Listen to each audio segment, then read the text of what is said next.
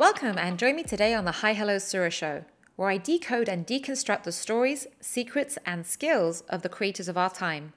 If you are looking to challenge the status quo and get new perspectives, join me as I share with you practical advice that you can use to impact your life and help those around you today. Hello there, and welcome to the Hi Hello Sura Show. I am your host, Sura Al Naimi. So, always, I am so happy that you're here and just really humbled by the generosity of you showing up and sharing with me your experiences and reviews that you share and the experiences that you've had in terms of applying what you've had on the Hi Hello Sura show just mean the world to me. And as I always say, I'm just always learning so much as you're sharing the stories of the applications.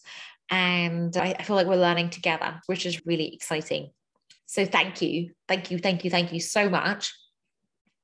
And today on the episode, I really wanted to focus on you actually i always want to focus on you but like this is you'll, you'll see what i mean in a minute and this is really about harnessing and focusing on your creativity strength and becoming aware of what your unique creativity strength is and so what do i mean by that i want to reveal in this episode exactly what I mean by that. And I, have talked about this before. This is not the first time I've talked about it, but I just can't help myself because this is something that is so important. And this is something that uh, I use every day, I use with teams every day. And the minute that they have an awareness of it, it just, it's such a game changer. And it's, and it's so personal as well, which is what, what makes it really exciting. And it's why at the beginning of my Unleash Your Creativity masterclass, it's why I actually begin there because I want to begin with you. And once we have an awareness of our, of our strength, our creativity strength, it opens up so much. And so I always focus on that at the very beginning of the journey before we even get into our creativity, like mindsets and innovation process and innovation tools. Like it's no, we have to stop everything that we're doing and really get grounded in your creativity strength. So, in this episode, I want to share with you what that means, what the different flavors are, and how you can spot those individuals out in the wild how it can be helpful for you uh, and how how you might currently be getting stuck by over relying on your creativity preference.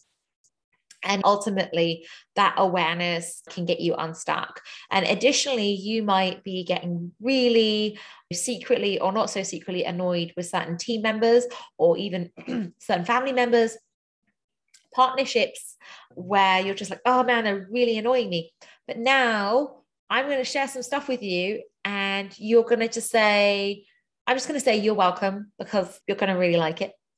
So let's get stuck in. Okay, so different, there are different creativity preferences or strengths. And we need these different preferences in order to get innovation out the door. So sometimes we call them creative problem solving styles. And in order for innovation to happen, we we have to have the clarifying innovation problem creative problem solving style we need to have the ideation we need to have the development and we need to have the implementation and we need all four we need all four for innovation to actually get out the door and so, if we can understand where our preference is, so our preference is exactly that it's our preference, it's where we get energy, it's where we still we feel flowy, it's where we feel like we're like in our superhero strength, it's where we feel like we're on fire, it's what people would pay us, I don't know, a thousand dollars an hour to do, it's where we feel most aligned, it's where people compliment us the most. So, that's our preference, right? But it's not to, our preference is not to say that is actually our ability because we can actually flex into these other areas too. but it's really important for us to know our preferences. And all this body of work, by the way, is not just me getting jazz handed about it and getting super stoked and excited, although I do get very jazz handed and super stoked and very excited about it. This is actually based on 65 years of empirical evidence uh, research it's it's by an assessment called FourSight and it's used in six different continents and it's used across industries. It's been used at Disney, it's been used at NASA, it's been used with the Navy SEALs. So we are not messing around. and also, there's more. I always have more for you. There is an IBM white paper that showed an independent white paper that showed that people that knew their preferences, their creativity preferences, that teams that knew that had a higher correlation of getting innovation out the door increased collaboration and a reduction in conflict, which are all amazing things. So, I want to share with you some of the archetypes and I want to just see if you recognize some of them. And if you did actually want to get to know for sure actually do the assessment, then you can you can reach out to me and you and we can do that and then i will debrief you on it and and and all the glorious things. Uh, and equally if you wanted to really get into it in week one of unleash your creativity this is where we start with be a creative superhero. And so you would do your assessment uh, and you would get to know where you were we would do all those reflections there as well so there's many roads to rome and i'm just providing you with a couple of them right now so let's get into it okay this is really exciting stuff the first one is the clarifying. So, clarifier likes to ask a lot of questions. Clarifier will never make assumptions. Clarifier really just wants to really understand uh, you know, what is the challenge that we're solving for? Why are we solving this challenge? What's involved? Want to see another research project? Want to be methodical and deliberate and have the opportunity to ask a lot of questions which is really exciting. And we really need those clarifiers at the beginning of these projects to figure out what it the potential of what we could be working on versus what we're immediately given. So they're really the like the strategic mindedness uh, really comes in with a clarifying. One of the uh, ways that a clarifier might annoy others is by asking a lot of questions, providing way too much information, right? Overburdening you with information. And there might be just be like a bit of analysis paralysis. So if you recognize yourself as having a preference for uh, clarifying, then, you know, we really need you, obviously, but like these might be some of your watch outs. Um, and this might be where you get stuck in projects and can't move forward to the next phase. So it's really good to be aware of that. And one of the things that you can do is not only can you be aware of it, but you can acquire skills in the other areas so that you can flex those muscles. And I always say that these tools and these skills are just like going to the gym. We're building some muscles. And so you're getting those muscle reps in so that they become a bit more intuitive. But equally, you can have other members of the team who have a high preference there too. And so you can collaborate with them. So, the next phase of innovation is that of the ideator. So, just as it sounds, this individual is big picture thinking, can pattern spot from one thing to the other, can come up with some very conceptual ideas, which is very exciting. They really need space to be imaginative and to play and to think of all the infinite possibilities. So, really give an ideator that space. But equally, ideators, you might annoy others by being a bit too abstract, by not sticking to any one idea. That could be a real challenge. And your lack of commitment to ideas. Uh, and then also, you might get agitated with people when they just don't get your idea because it's too abstract and too whimsical. Okay, so that's your watch out. The next one is that of the developer. So the developer likes to weigh up options. They want to create a workable solution. They uh, really want to uh, look at the pros and cons to everything. which is like so needed before we get an idea out into market. But the challenge with a um, developer is that maybe they're gonna, you know, be tweaking the idea too much. It's never quite perfect. So that could be the Achilles heel for the developer. And now let's have a little look the implementers. The implementers, like your Nike Just Do It individual. And this person is just kind of like, why are we still talking? We can just get this going. I can fix this.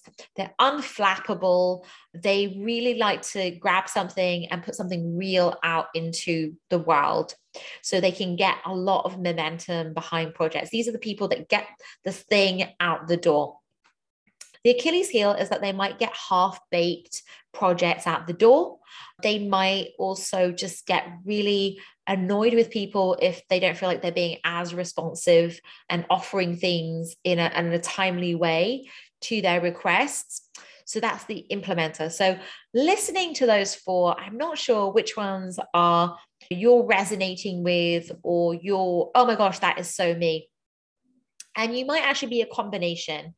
You might be uh, a combination of two or three or even four. If you're all four, then you're an integrator, which means that depending on the team that you're in or the situation, you can actually rise to fill any one of those positions, which is wonderful. But then your watch out is that maybe your opinion isn't always heard, and maybe you're not always reflecting your opinion. So this is really top level. And what's exciting is that the different combinations are like our different archetypes. And it's really lovely to be able to go deeper into it and to actually spot people out in the wild, but also to think about if you think about your strengths, then with that, we can think about what are your overextensions? What is your Achilles heel? What are you noticing is getting in the way of you making the difference that you want to make in the world and actually um, having the impact? Like, where are the points that you're getting stuck and where is the potential to get unstuck? And part of that is a skill acquisition where you can build the tools and the awareness into the other areas, which is what we go into in Unleash Your Creativity. But the other thing is finding those allies, finding those creative, create your superhero team, your sidekicks, uh, create your Ocean's 11 team. So if you think about your current the people that you work with, whether you're uh, an entrepreneur or you're um, in an organization, you're an entrepreneur, who is it that you're currently collaborating with? Is there a gap? Is there a gap that you need filling?